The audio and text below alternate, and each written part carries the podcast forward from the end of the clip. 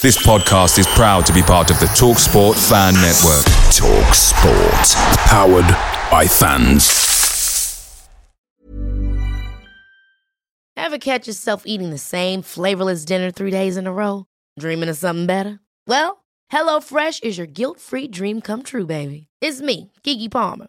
Let's wake up those taste buds with hot, juicy pecan-crusted chicken or garlic butter shrimp scampi. Mm. Hello Fresh. Stop dreaming of all the delicious possibilities and dig in at HelloFresh.com. Let's get this dinner party started.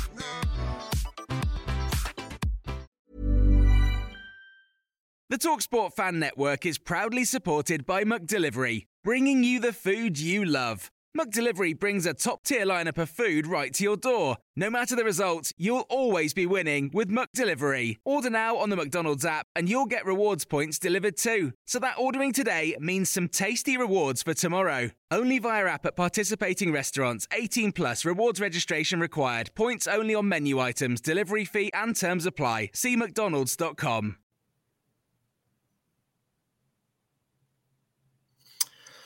Hello there, and welcome to a very special edition of uh, Talking Devils. I'm your host, Dave Murphy. I'm joined this week uh, by two very, very special guests. One, one more special than the other. Trust me on that one. Um, first of all, I'm going to introduce uh, Manchester United and legendary order, Mr. Wayne Barton.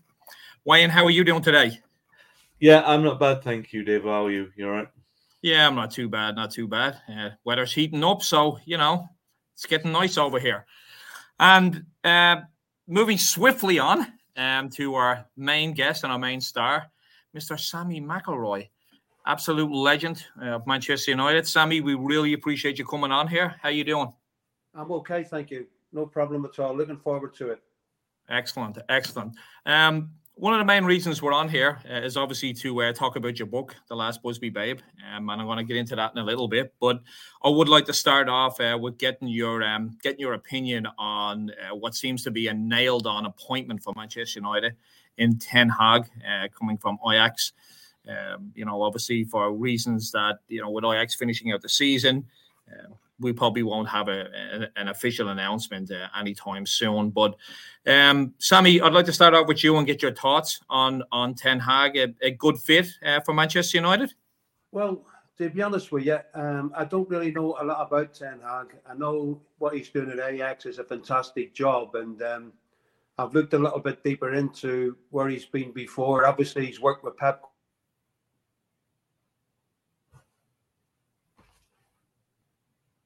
I think we lost Sammy there for a sec.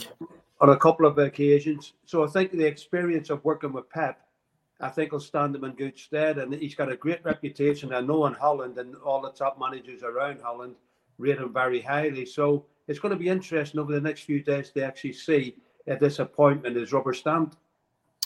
Sammy, you, you, you manage you manage some clubs yourself. Um, you won some promotions. You know, you, you were quite successful as a manager. Uh, a lot of rumors about who Ten Hag's number two is going to be. Uh, Van Nistelrooy has been mentioned, but I think that's off the table. I think he's managing PSV now. Um, Robin van Persie, Jaap Stam uh, have been mentioned as well. Just how important is it to get the number two right? I think it's so important to get the number two right. And I don't think you've got to pick a number two just because he's been a fantastic footballer at Manchester United. You know, uh, Jaap Stam is absolutely magnificent at Manchester United. I know he's been in the managerial job uh, on, on a few occasions, knows the club inside out.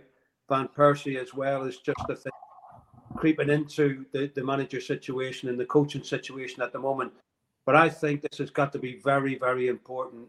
If Ten Hag gets the job, his backroom staff have got to be bang on with him. Yeah, hundred percent agree with that. I think I think one of the, the biggest mistakes uh, Moyes made was was getting rid of a lot of the backroom staff. Um, I could understand it. You know, you're a new man, you want to have your own people around you. But I think if he was being honest with himself, he he would admit that he may have got that wrong um, by getting rid of everybody. Do you see um do you see anyone in the current setup uh, retaining their title, retaining their? Would you like to see people in the Uh, current setup? I think that's a good question, a very good question. Um, I mean, with Ollie, we had three or four people behind the scenes uh, working with Ollie. Um, Darren Fletcher now being classed as a technical director. Uh, Mike Phelan's about the place as well. Um, whether whether one of those two um, are kept on to sort of just talk to Ten Hag and his staff about um, you know what Manchester United's all about. I think that's very important. I really do, especially coming from a footballer who's been about the place, who's played in the team. He knows what the supporters want, and uh, I think that would be a, a, good appointment. And the only ones that I can really think about is is is maybe the, the two that I've just mentioned earlier are still about. Darren Fletcher's come on the scene now, and uh, he's sitting alongside Rangnick, and uh, you know he could be the favourite to actually stay on. Um, if anyone is going to stay on, it could be Darren Fletcher. Yeah, I mean Darren Fletcher. Well, you know he he he doesn't have a wealth of knowledge yet in the coaching role, he he's talked about very very highly uh, in football circles for his knowledge of football. even though so, the social media um, audience don't really see that, um, I'm sure you've worked with Darren Fletcher in and around the club. Just just how good of, of an influence and is he in behind the scenes? Well, to be honest with you, um, the, the roles that I'm playing in the club at the moment is doesn't get really close to the, the coaching side. Uh, I, am just like yourself and Wayne. We've heard a lot, of, a, lot about Darren Fletcher, what, what he is doing on the training field, and uh, what he is doing in, in, in the background at the club at the moment. Um, you know, so I don't, I don't really know what he act is, what he's like on that coaching field. I, I don't, but he's getting experience at the moment. He's had experience with with Ollie as well. Uh, and it's just an, I think the next step is is what exactly if Ten Hag just get the job, who exactly does he want? I don't right. think he should come in. I think certainly his own staff, yes, yes, without a doubt, no problem at all. But I don't really think he should have two or three uh, behind him uh, in the current staff that we've got at Old Trafford. I think if he picks one and and and talks about, as I said before, the club, I think that'll be enough. I don't think he needs more than one to, to actually help him. Wayne, um, pretty similar question. Ten Hag, uh, a good signing, a, a good way forward. Uh, my honest opinion, he's, he's going to need a serious amount of time. I think it's it's about time the club really settled on a manager and said, you know what, next three years, let's write it off. Let's get six transfer windows under our belt. Then we can make the decision whether it's working or not. A, do you think that's the right way forward? And B, do you do you see the club giving them, you know, considering the amount of pressure that's always on Manchester United, you know, arguably still the biggest club in the world.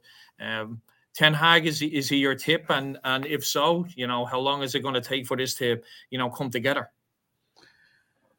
Yeah, good questions. It's it, it does feel like we're at this stage with every manager, right? That we start this cycle and we're, we're, you know we're saying give him three years and everything like that. I think Mourinho he bought all the, he bought Pogba and Ibrahimovic in from the start, and everyone was expecting us to sort of challenge. We finished sixth that season, right, sixth or fifth. So um, it is going to take a long time because even the better players that we've got are coming to an age where you know that the next league title side is not going to be built around them. And the first thing that we're going to be looking for with Ten Hag is how proactive he is in acknowledging that or do we just, you know, stick with these players, knowing I mean, I'm not being disrespectful to any of them, knowing that none of them will be really part of the next title winning side. Well, really, it's hard to see that. I mean, you've got younger players like Rashford who, who may be, but a lot of players like 28, 29, 30, you know, you're not going to invest in them for a long period of time. So that at the end of that three year cycle, which is how long, incidentally, it took Klopp to get Liverpool into um, a title winning situation with Liverpool, um, it's going to take time. Um, and the staff, Sammy mentioned, they're going to be crucial. Um, not only in the fact that you know Rangnick brought in a couple, he brought in Chris Armas. You know, so what's going to happen to him? You know, I, am completely with Sammy. You're going to need two, at least two people around the place who know United. I'm not talking about this DNA thing that people talk about. I'm talking about the fact that you you actually need people who understand the, the unique pressures of being at a club like Manchester United, Sammy went through the ringer with that under about four or five different managers, and you have to get someone who understands the unique principle of representing United because it's not like representing another club. You every club's cup final every week. So you're going to need a couple of those staff in there to remind other players about the standards. Um, we have got a couple in there already. Maybe they will be good enough. We don't know. Um, he's going to need to be backed. I think a lot of supporters, you know, I'm not like Sammy 100% convinced, but I just think there's no outstanding candidate that jumps out at me there. You know, people saying get best in class, but the best in class, unfortunately, is Jurgen Klopp at Liverpool, and you're not going to get him. So what do you do then? You hope you hope that the person that you're bringing in is going to be the best in class, and um, yeah, so Ten Hag, 52 again. Is that? Um, I know we'll talk to Sammy about his management career, and he walked out of management at 55. So is this a young man's game? You know, it's a very, very difficult um, scenario for him. And um, you know, obviously, I'm going to support him and hope that he, he gets the backing. I just hope that when push comes to shove, and we've seen that with Solskjaer and with Mourinho, and people can be divided on what they think about those two managers. I certainly was that the manager gets the backing instead of the squad because at the crucial interlude where we needed the manager to be backed, he wasn't backed. The squad was backed, and we've seen that that's been a mistake. You need to back the manager. We need to see that with Ten Hag. He needs to get the proper backing, and hopefully he will. Uh, you know, and that, even that is saying not sure if he's the right man for the job, but it's still going to back him anyway, obviously. Yeah, I mean, it, I mean, like like buying like buying a player, a manager is also a risk. I mean, it, but I I believe it's a risk worth taking. There was really only two managers out there that are available. You know, pretty much Pochettino and and Ten Hag. So for me, either or either. My personal opinion is, I think in the short term, Pochettino probably would have got more out of this squad. Um, but we shouldn't be thinking short term. But I think in the long term, if Ten Hag is given the time and the money he will get this right. So, um, I want to jump on to the main reason why we're here, which is um, which is your new book, um, an absolutely cracking name for a book. Um, the last Busby Babe. It really is. It, it, resonates with a lot of Manchester United supporters. Um, uh, Sammy, um, you know you're you're not short of a game or two for Manchester United. You played 419 games, scoring 71 goals, which is you know a, a fantastic return for a midfielder. Um, I mean, everyone and anyone around the club loves you, loves to see you around. Uh, I got a got a couple of questions for you. Um, one of the one of the main ones starting off with is that you know, considering all this talk about midfielders and defensive midfielders that we that we we seem to be either getting right or getting wrong. You know, the midfielder the midfielder you played in was you know Coppell, Macari, yourself, Hill. You know, Gerry Daly is the most regular sub.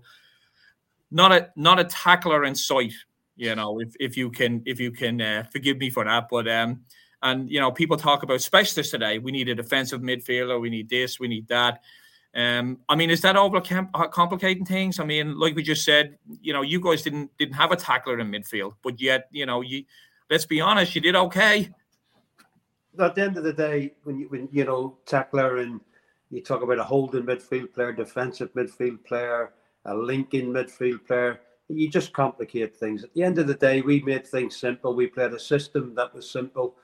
Um, you're dead right about Coppell, Lou Macari, Gerry Daly, myself, Gordon Hill. We couldn't tackle a fish supper, but at the end of the day, what what what our role was, we were fit enough to sort of go and hustle and bustle around the opposition when we didn't have the ball.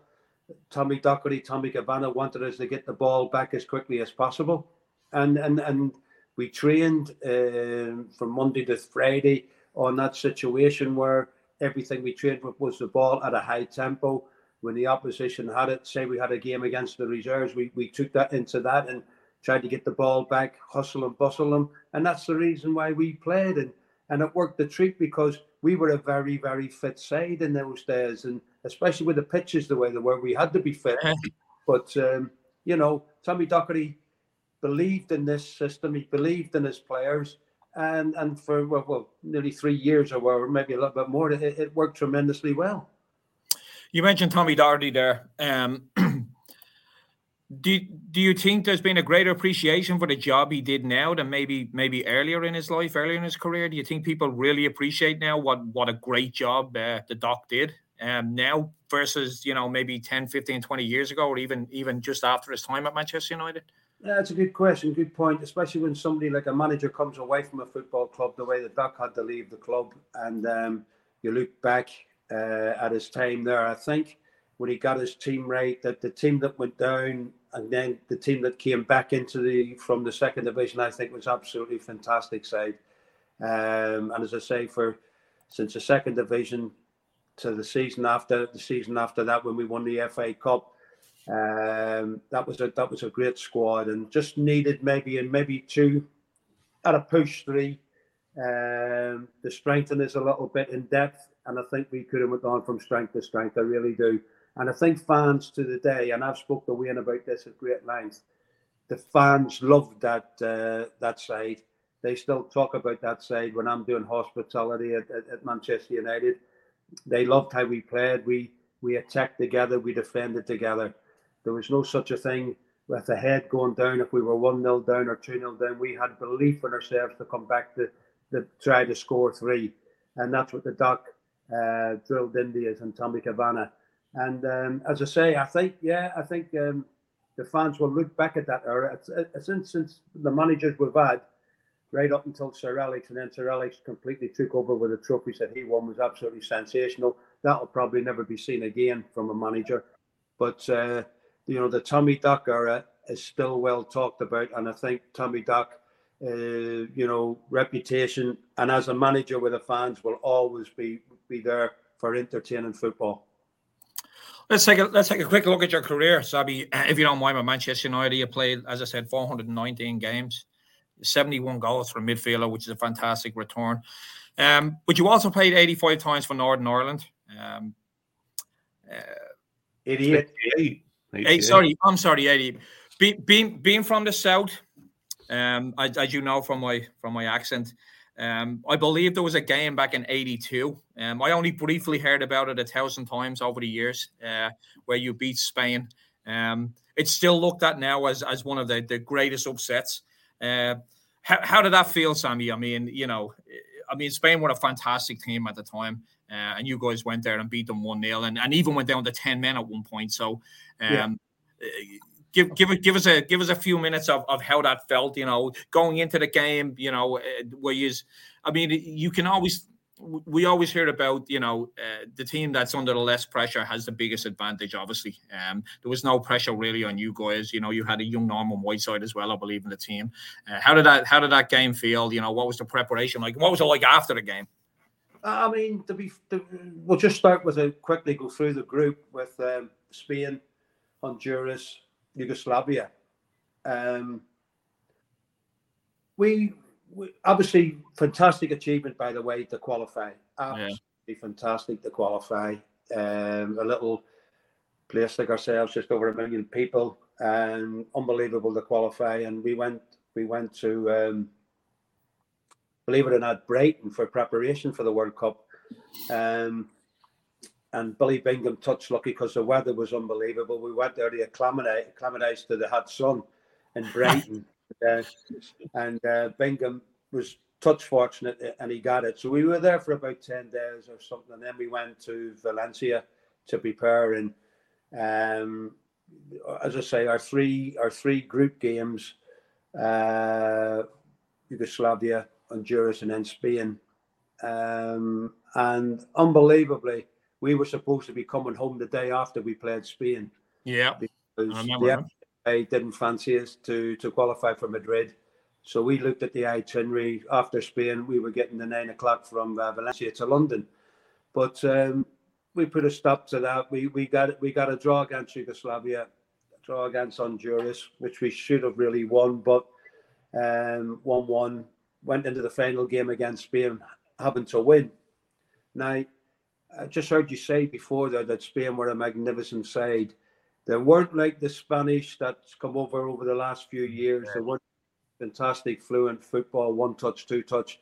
They had some good individuals, don't get me wrong, but they were a pretty dour, hard, um, in your face sort of team. They tried to unsettle us, and that was Spain's downfall, believe it or not.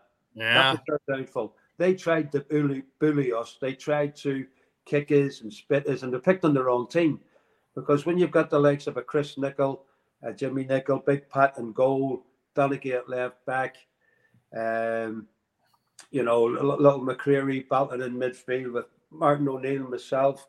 up front, Gerry and Billy Hamilton. You know, you can't mess these people about. And um, Spain tried to, and uh, we finished up winning the game one 0 uh, with Jerry scoring that unbelievable goal, which he still talks about to to this day. And um, and uh, it was a fantastic, fantastic achievement to to actually qualify for the for the second stage. And I can remember going onto the pitch or looking at the pitch before the game and speaking to Jimmy Hill, the uh, BBC uh, television man at the time, and saying to me, "What do you think?" The atmosphere was unbelievable. The crowd, the crowd was ready for Spain just to come and take us out.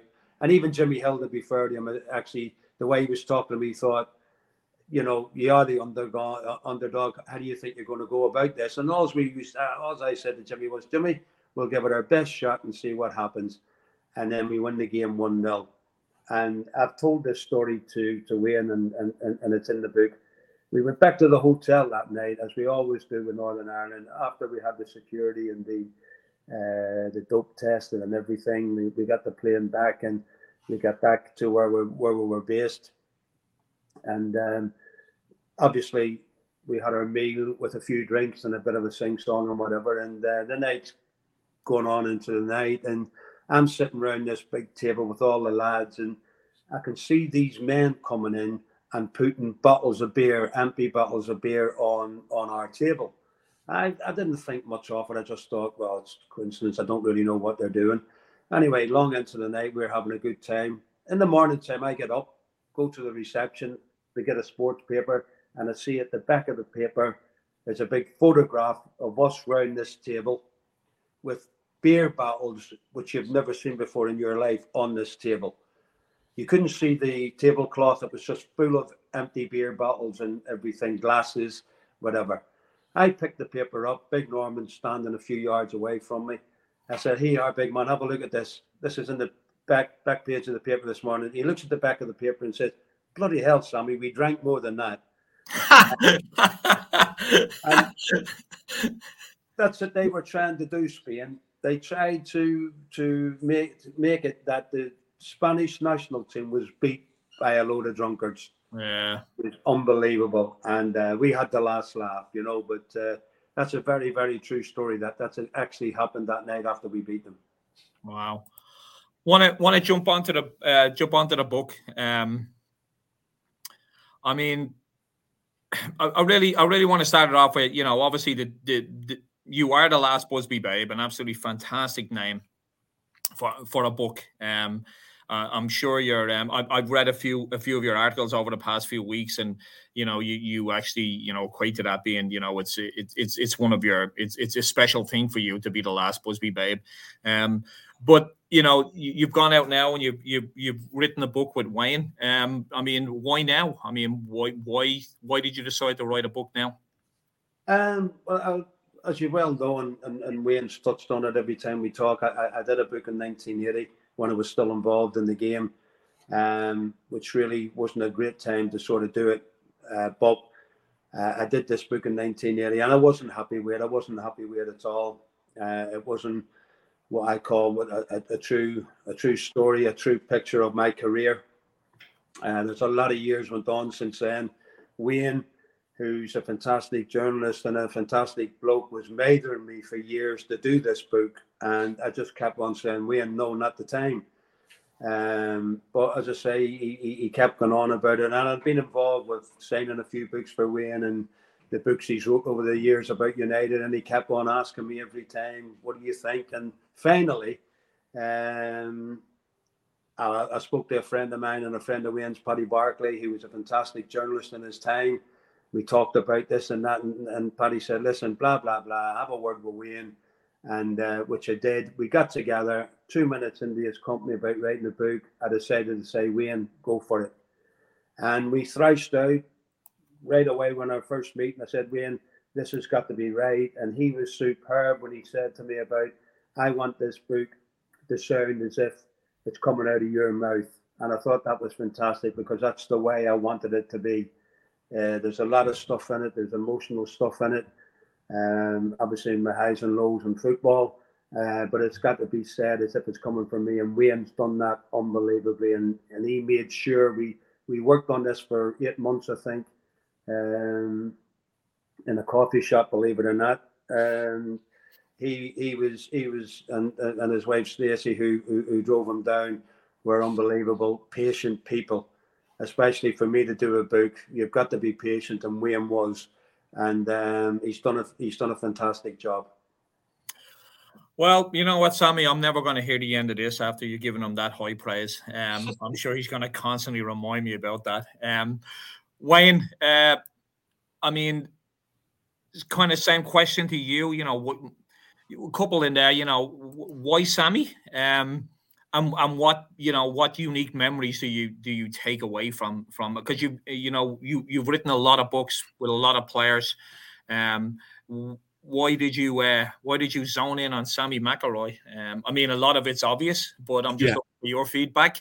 Um, and how enjoyable was it to write this book?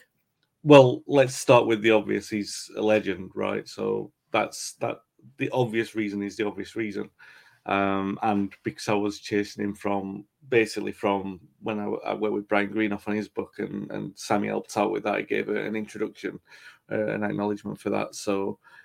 Uh, and like Sammy says, he also helped me with a couple of other books. You know, the um, book on the se- second division season, the book on um, Too Good to Go Down, and the film and everything like that. So I'd be bugging him every year. I saw him every year, showed him pictures because I said, he said, "Is it really been every year?" We were at BBC to do an interview. I said, "You want proof that it's every year?" And I pulled up every picture with different haircuts, getting gradually receding. Now it looks something like ten pictures here, probably taken thirty seconds after I'd bugged you to do it, and um, but yeah, um, the obvious reason of you know he's a legend. His story is incredible. I knew that you know I've done a lot of work on the seventies, but I really, really had this itch. I really wanted to work with Sammy's uh, Sammy because his story just encompasses everything that he needs to encompass for me to feel that yeah, all right, I've covered that era like I wanted to cover in in my work. Um, but Sammy said there like to be patient. I've bugged Sammy twice since we worked on this. First of all, I said to him before we finished, I wish that we could do another eight months because I was enjoying it that much. Can we can we prolong it a little bit? Just so that the edit needs a little bit longer. And secondly, I said like, oh, when we're going to do the next book then? So I've already been joking with him about that. I, it's not patience; it's just a proper indulgence. It's not just like yeah, it was the normal process of doing a book in the way that I'm asking Sammy mm-hmm. questions and then I'm transcribing it and, and then we're working on the edit together. All that sort of stuff was normal. But the things that weren't normal was how relaxed it was. I, am sure, well, it was more relaxed for me than maybe not for Sammy because he's going through the process, actually working on his book, he's telling his life story. But we were having, they weren't like, I'm reading 10 questions. It was a conversation that we were having and we were flowing everywhere. Sometimes we might only tackle one question on maybe like 15 that I had to ask. Do you know what I mean? It was yeah. that kind of uh, process working on it. There were times we just had an hour talking about Brian, um, a time when we were talk- meant to talk about the World Cup, but we ended up talking about his mother and father passing away, and, and we're talking about life and death and everything like that.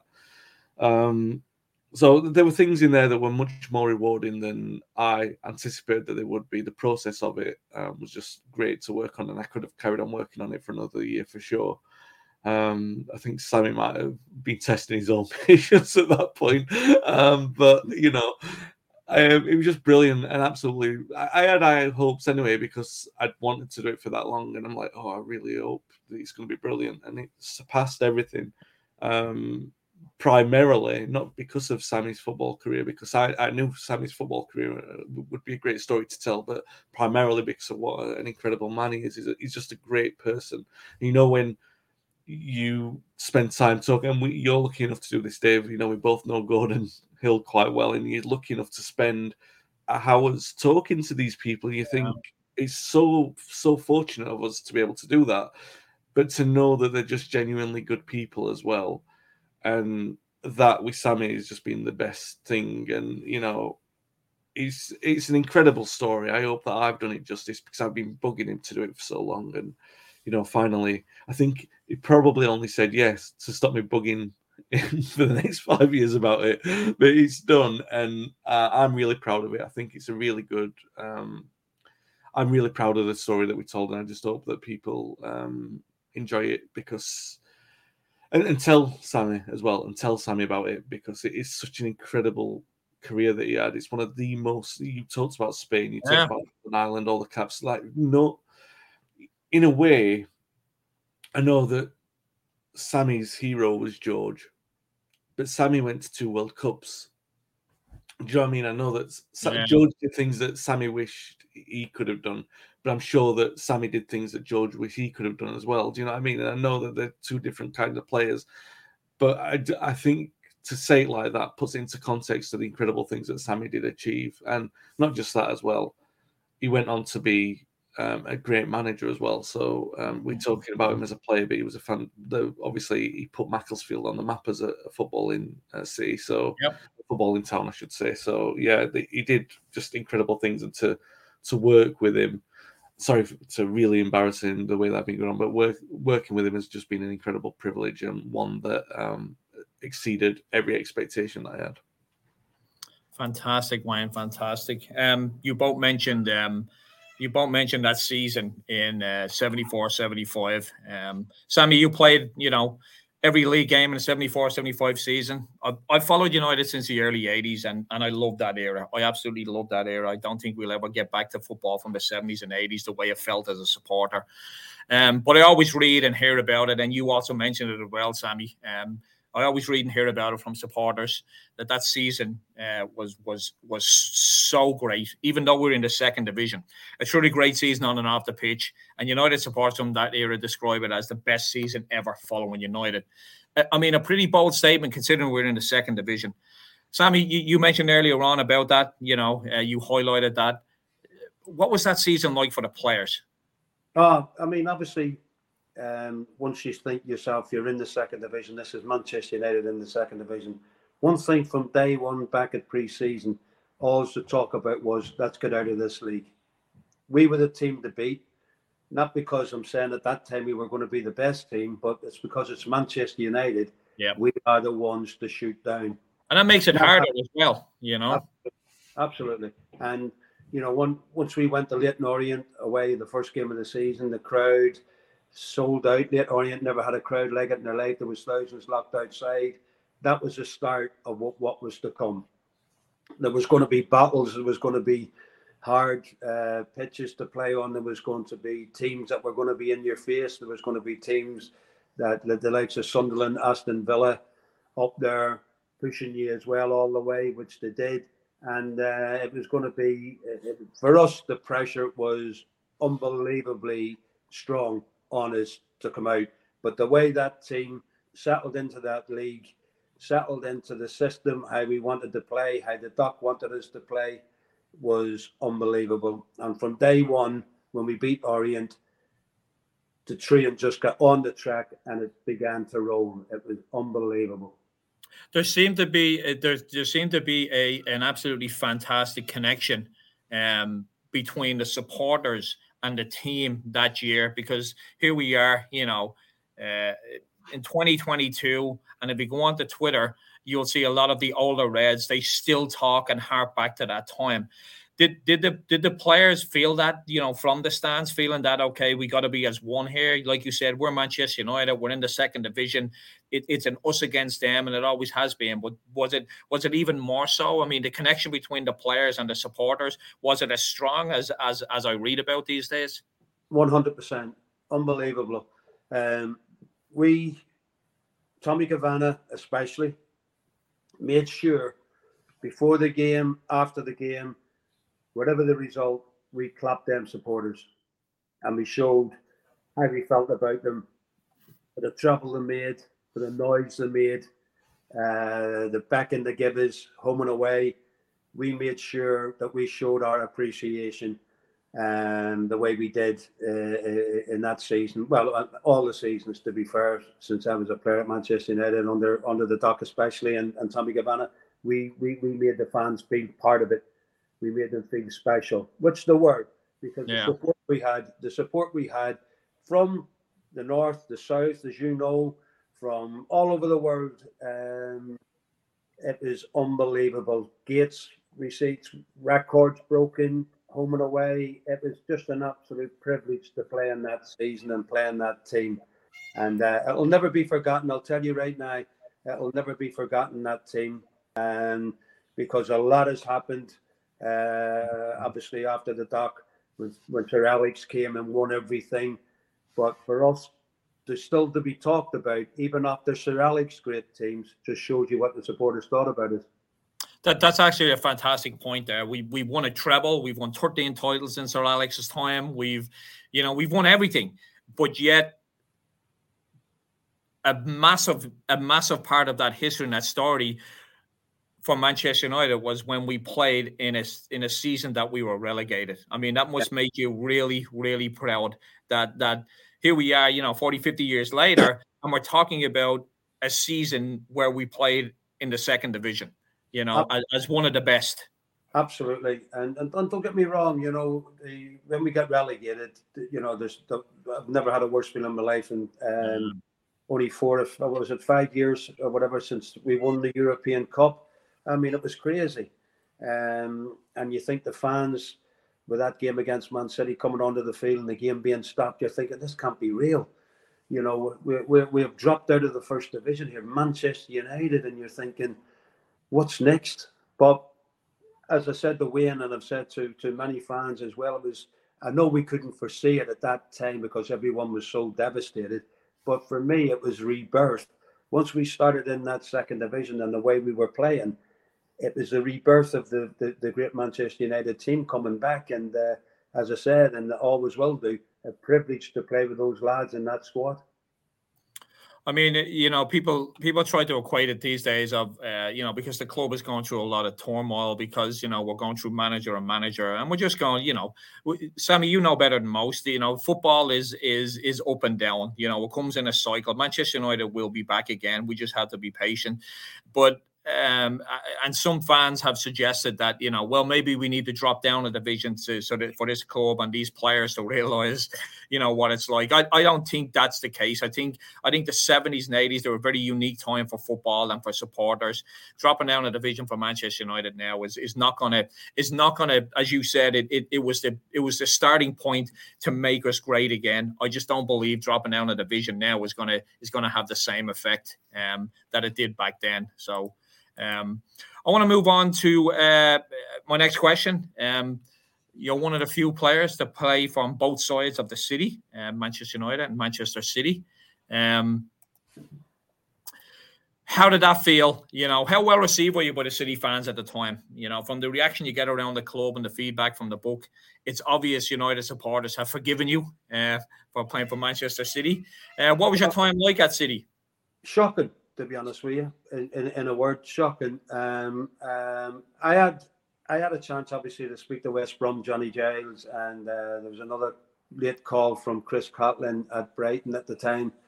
Uh, but when Billy McNeill got a hold of me to, to say to come to speak to him in Manchester, I thought, I'm coming back home, Manchester. Okay, it's Manchester City. But at the end of the day, I went to see Billy McNeill. He talked a fantastic sort of game. He talked what he wanted to do with Man City. But I'm sorry to say, Big Billy's uh, strength was talking, and that's as far as it went. But once I uh, played for City, even in pre-season friendlies, going on a boat to Isle of Man, um, I got booed on the boat, and um, it just went from worse to worse. Um, I got booed when I played. I got booed when I scored in my debut at Highfield Road, Coventry. I got booed in my home game when my name was called out against Leicester City Tuesday at Maine Road. So there was a section of the people there that just didn't like me because of the Busby tag, the last Busby babe. Uh, and that, that, that's exactly how it went. And uh, it was a shame, really, but that, that's the way it was. And uh, I played in the Derby game at Maine Road. We got beat 3 0, but the Manchester United supporter gave me a fantastic reception. And I don't think that went down well with the City supporters. so, um, nah, uh, it was one of those chances I took, and it, it, backfired on me. But having said that, the great Denis Law did it. Brian Kidd did it. There's a few other Reds that's done it. Yeah, Peter Schmeichel. Peter Schmeichel, yeah, but my tag, my tag didn't sort of stick with him. Uh, oh, excuse me, lads, can I go to the door? There's somebody just knocked on the door. Can I go for a second? No worries. Yeah, absolutely. Yep. I want to tell a story then while Sammy's gone, um, and hopefully he, when by the time he comes back, it's not going to be um, something that he jumps in the middle of. One story he didn't tell was um, in the second division season, which is great and it's in the book. Um, Sammy had gone to United to talk about his his parents, his mum and dad. They were living in Belfast in the troubles, and um, you know, obviously, a lot of trouble going on. And the vigilantes were knocking on the houses, and they were getting Sammy's. Well, they were trying to get Sammy's dad up to um, to go out and fight, but um, Sammy's dad was struggling with health concerns. So Sammy was desperate to get the, them over to Manchester, and Tommy Dock helped with that.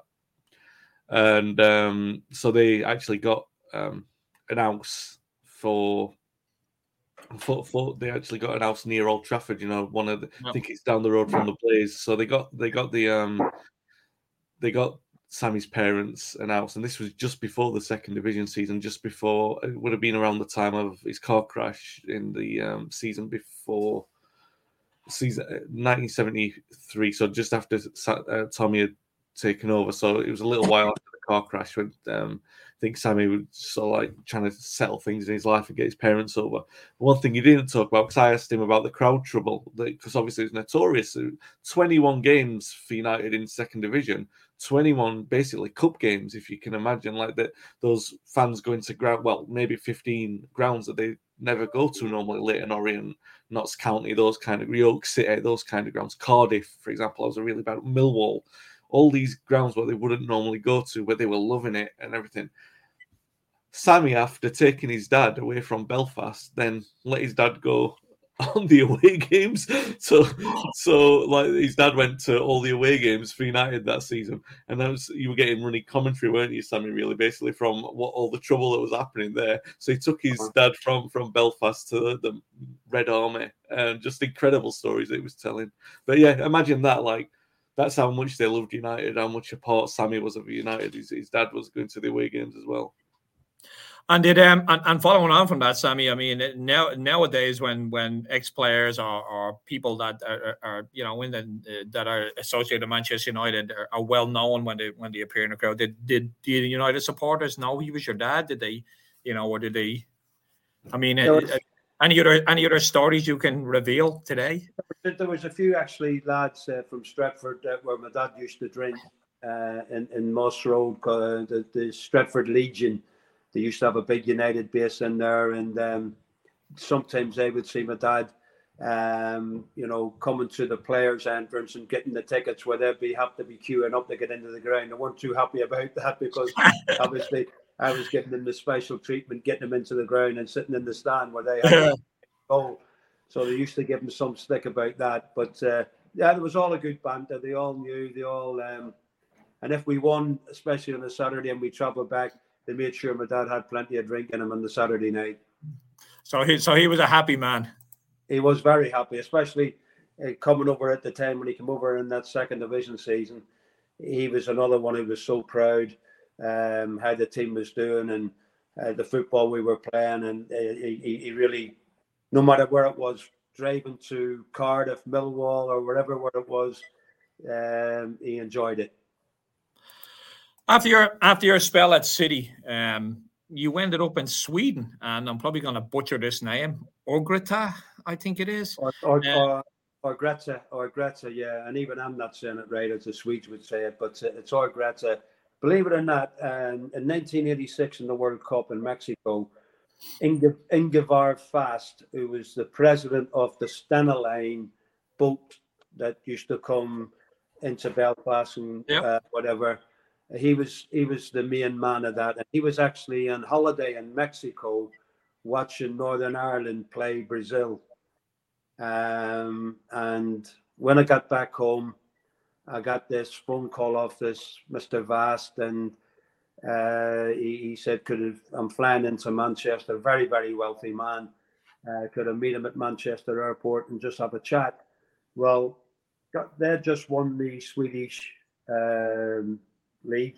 So they were going to play in the European Cup the season after, and um, he, he, he would he, he, wanted to know what I come for three months uh, in in that time because of the way their season yeah stars because of the winter.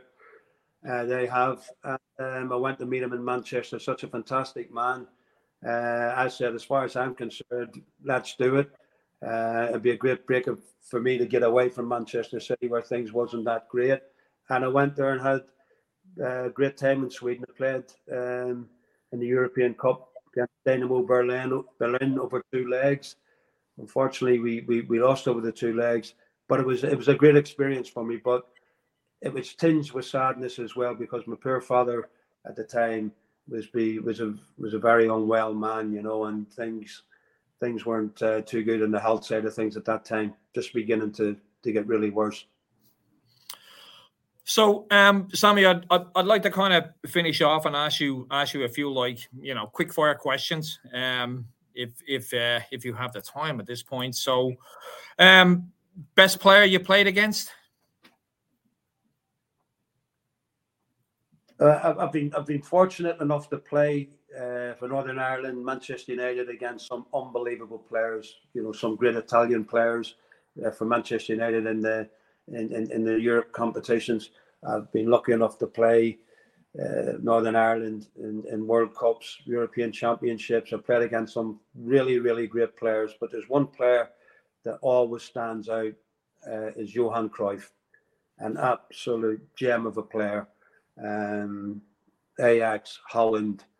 Um, he was he was best. George Best has been my favourite player by a mile, but Cruyff Cruyff is in that street. He's in that street where he could do things that uh, certain things that best he that best he could do, but uh, he to play against him was an absolute honour. The next one's going to be probably a very difficult one, so forgive me for asking. Um, and that is the best player you you played with. I think I know the answer. Well, best best by a mile. I was lucky enough to play in some friendlies when I was 16 with him, and and made my debut with him. Played for Northern Ireland with him. But my my tinge of regret is I just wish it had been more times. You know the the troubles that he was going through and whatever. But I've had some great memories in certain games against them. Obviously, my debut uh, and, and a game for Northern Ireland against the great Holland side, where um, Danny Blanchflower was a manager and we played Holland in Feyenoord European Championship game. Bestie was absolutely just brought the, the clock back that night. He was superb. Neeskens was trying to kick him. Rudy Krol was trying to kick him. He was not negging the both of them. He, he just had a fantastic game. And we finished up 2 2 um, which was a great result for for us at the time. But uh, that was that was a great night. Best manager you played under? Again, tough tough questions for internationally. Bingham. Um, Bingham had a great spell. His second spell in charge from 1980, 1986 was fantastic for Northern Ireland. Yeah. Uh, um, under under Sir Matt for a, a, very very short time as a young boy. Uh, obviously, the Doc, the Doc, I've had great memories with at Manchester United. Dave Sexton, a great manager, um, but uh, the Doc, the Doc had the edge over over over those, and um, it was great to play under the Doc. Fantastic. Um, this this is a more you know trickier one, um, and I want to I want to obviously uh, for me, um, it, it's an easy choice. But if if you were if you were to pick it, you know, your ideal uh, uh, teammate, um, Messi, Ronaldo, Pele, Maradona, George Best, what order is that in? Um, when you say order, I mean Best is always going to be at the top for me. George Best is always going to be at the top, no matter what order, no matter what uh, people are talking about as a footballer, as a person, as whatever.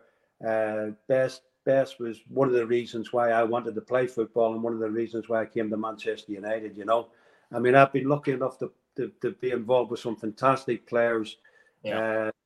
uh, at, at, Manchester United. You know, uh, I go back with Jimmy Nicholl, David McCreery from Belfast. We're, we're, we're, we're great pals of mine. Big Norman Whiteside, the present day. Um, I know they're all they're all Belfast people, but I've, I've got on great with them. Um, very good friends with, uh, with, with Stuart Pearson uh, over the years, and, and, when I played with him, I got a great uh, rapport with him. You know, there, there's there's some fantastic people. Ashley Grimes is a pal of mine to, to this day. And I've had, uh, as I say, I've of all the squads I've been in at, Man- at Manchester United, we've all got on great. Brian Greenhoff, Brian Greenhoff was my first pal I've ever met when I come over from Belfast, and he looked after me unbelievably. Uh, he actually tried to take me to Barnsley when I was only uh, 15 years of age and tried to make me drink Barnsley bitter, which I couldn't stand. Um, but that that was Brian, and uh, yeah, I, and, and his brother. The, some some fantastic characters I've met over the years. To be fair. When when you uh, you came over to Manchester United obviously at a very very young age, um, you know, reading the George Best book and and reading that what we know about George as well, he had a very tough time when he when he moved across. You know, a completely different time uh, for for any player or any person moving out of the home. Uh, what was that like for you when you when you came to Manchester first? That's just shocking. I was so homesick; it was frightening. Um, I left in '69. And I've talked to Wayne about this at great length when the troubles in Belfast were really, really, really bad. Um, my mum and dad were under tremendous strain. Um, my dad was getting knocked up in early hours in the morning to be a vigilante, which there's no way my dad would have done, uh, which was going to cause trouble. And um, my mother was in a bit of a state about this, and uh, I finally, Wayne touched on it before that. I, I finally went to the club in the in the seventies to get them over. Um, they bought the house for me behind the Stratford Inn in Colley Street, and uh, I paid them back out of my wages. And the, the, club did a fantastic job for me to get my, my parents out of that trouble there. Wayne, um, I'm going to finish off with you. Um, I know we touched on it earlier on about about the book, but you know, and uh, any for anyone that hasn't read it yet, any any little snippets, any diamonds in there that that kind of made you chuckle or you know, made you think back to and and and wanting you know that era again that that Sammy played in uh, because I know we a lot of us a lot of our older generation we harp back to those days. I mean the football the way football is nowadays we all know it's very different and it's different for many different reasons. Back then football was football. It was a football club.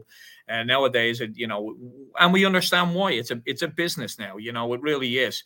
Um any any diamonds that are up there? Any, anything to uh you know whet our appetite to uh, with the with the last Busby Babe? There are loads of little human stories in there. So me and Sammy, well, one thing I, we tried to sort of settle on from the start was obviously there's going to be a lot of football in there because he like you've already given the figures of how many times he played and we haven't even touched on his managerial career and all, all that sort of stuff. So you know he's going to be heavily dominant with football. But what I tried to say say from day one is we want to make it a human story. So we're going to tell the story. You're a man who happened. Football is your career, but we'll tell all the other stories as well. So we've got. I mean, you mentioned there. Are there any any funny stories in there? And I, I was trying to think, and I'm thinking, oh God, there are actually at least half a dozen. There's when he moved to Manchester and like a cat and mouse game with his landlady because he didn't like the food. Um, and he was going to come. He was too shy to complain about it, but the landlady ended up complaining about him, which I found was hilarious. Um, what's the other one? Um, going to Australia with Brian, um, and Brian getting um, held up by a gunman in a fish and chip shop. Um, yeah. Um, what are the other ones? Tommy Duck getting drunk playing. Wait, wait, wait. Hang on, hang on, hang on. I want to go back. Sammy, you got held up in a fish and chip shop in Australia? No, Brian. Brian did. Oh, Brian did. Yeah, we were we were in a hotel and um, um, Graham was feeling a bit peckish. You know, we had the, I think we're just after a game or whatever, and we came back to the hotel and um, there was a fish and chip shop not too far away from the hotel, and Brian decided he, he fancied some fish and chips, so. I said, "Well, I'm. I, I was in bed at the time, and Brian said, "I'll just run down. Do you want anything?" I said, "Well, if you're getting something, I'll just pick from yours." anyway, after a matter of minutes, he came back and he was white as a ghost. He was absolutely white as a ghost. He was visibly shaking. And I said, Greeno, what's up with you? He said, You're not going to believe this. I started ordering my fish and chips, and the Australian behind me put a gun in my back and said, Are you are you English and all this here? And Brian just looked at him, seen the gun, and shot out of the chip shop. and and ran back to, to the hotel. Absolutely unbelievable, true story. He, he was this Aussie was absolutely out of his head. Brian said he was drunk. He said, he, you know, the finger could have went and something could yeah. have. he just ran out, just completely ran home. Unbelievable. There are a couple more like that as well. There's, um, there's, I, am not going to spoil them all and not make um, Sammy recount them all, but there's a really great line with Gary Birtles trying to solve Gary Birtles' um, goal scoring problem. Oh, I don't know. Maybe there is enough time for this one. But there's one that absolutely had me howling, which was the story before the '82 World Cup, and in the preparation for that, um, what Billy Bingham did when he, he got you all in the hotel lobby uh, with the boxers. Oh, uh, with the suntan cream and the after sun. Yeah, Billy Billy had a Billy had a chemist in Southport, and we got a phone call uh, in our rooms. Would everyone come down to the foyer, please? Uh, I'd like to have a, a meeting with you. So we were thinking it was going to be a football meeting, and um, we all came down, and the foyer was absolutely packed with brown boxes. So Billy was standing over these brown boxes, and he, he said, "Right, listen, lads," he said, "it's going to be very, very hot where we're going." And what I've done is I've got you some suntan cream and some after sun. If you'd like to come up one by one, I'll give you the uh, the stuff. So he opened the boxes, started handing out the the suntan cream, but he was charging us. He says, "There's there's some suntan cream and some after sun. That'll be eight pound, whatever." and, and I'm thinking, I can't believe this. And then Big Pat, being Big Pat, came up said, "Billy, I'm, I won't be in the sun a lot. I I uh, I hate the sun. I'll just take a couple of bottles of uh, after. That'll do me. Sorry, Pat. I can do you no favors. It'll still cost you eight pounds to after sun. And he sold us all the stuff. He sold us the uh, the suntan cream and the uh, and the after sun, and um, unbelievable. From the chemist back in Southport. there, there, are, there are literally loads like that. There's even a conclusion to that story on the journey back, which is great, and I'll leave that for the book. But that's it's a really good punchline to the to the story. But loads of stuff like that. He's got the human aspects of of the game as well, not just the serious, um, you know, the serious stuff that's on the pitch. So yeah, and it's just yeah, I was in tears many times. Sammy was telling me these stories, and um, I hope that they're told well in the in in the book because Sammy told them me very well. Well, I mean, I think I think you know it just it just uh, solidifies really and and uh, makes my point even more stronger that that the football from back then, the generation of football back then, um, I don't think we're ever going to see the likes of it again. And and what I talk about is on the field and off the field, the way the players and the supporters became one in a lot of these tough seasons. Um, I just think now it's just you know it's a different type of football, it's a different business, and you know we all wanted this, we all wanted more football, we all want to see more football on TV, and this is what happens. You know, it's a, there is a disconnect. Sammy, um, from from looking at the social media, uh, uh following online, um, everyone you know. Everyone loves you. Everyone's excited for the book. Um, I think people are very appreciative that you you you did the book, uh, so we can you know we can go back to that time and relive it again. Um, so you know from a, from a Manchester United supporter, I really appreciate you uh, you and Wayne working together to get this book out because I know it's very very well received. Um, and I just like to finish off by saying you know thanks for coming on the show today, uh, Wayne. Um, I know your book is is available in uh, all good bookshops, as they say. But where else can where else can we get it online for the for for the people that just want to you know go online and click? Yeah, there are links. You can get it. There are a couple of links on online where you can get free worldwide delivery, in, and I'll post them on Twitter. But okay. Amazon obviously is a great place to for, for people to get the book as well, and, and Pitch Publishing who, who did the book did a great job with it. So we should thank um, the staff there as well because um, they did a great job. But most of all, thanks for Sammy for putting up with me for most of last year and obviously most of last week as well when driving him mad around Belfast. So yeah, no, yeah. absolute privilege, and I really enjoyed today. Fantastic, great questions. All right, thank uh, thanks everyone for for um for listening in. If you're if you're listening back, you know, give us give us a like, give us a follow, give us a subscribe.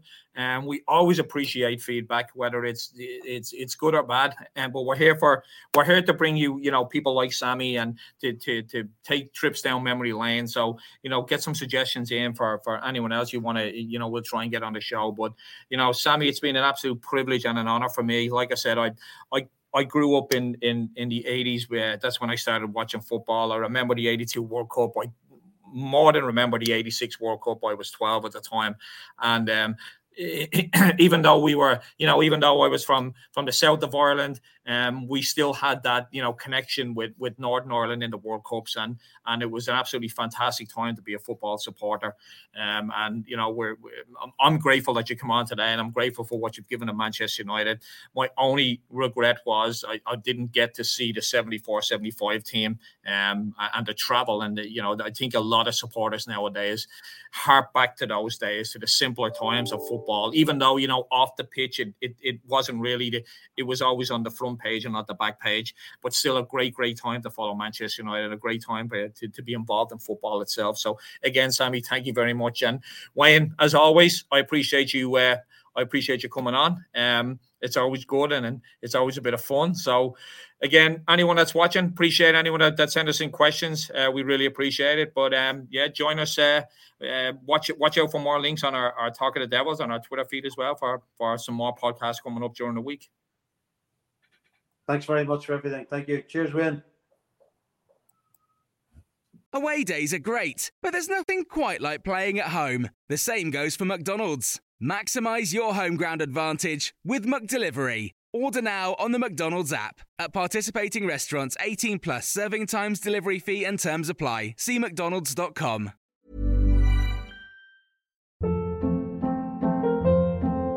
Hold up. What was that? Boring. No flavor. That was as bad as those leftovers you ate all week. Keke Palmer here, and it's time to say hello to something fresh and guilt-free. Hello Fresh. Jazz up dinner with pecan-crusted chicken or garlic butter shrimp scampi. Now that's music to my mouth. Hello Fresh. Let's get this dinner party started. Discover all the delicious possibilities at hellofresh.com. This podcast is proud to be part of the TalkSport Fan Network. Talk Sport. Powered by fans.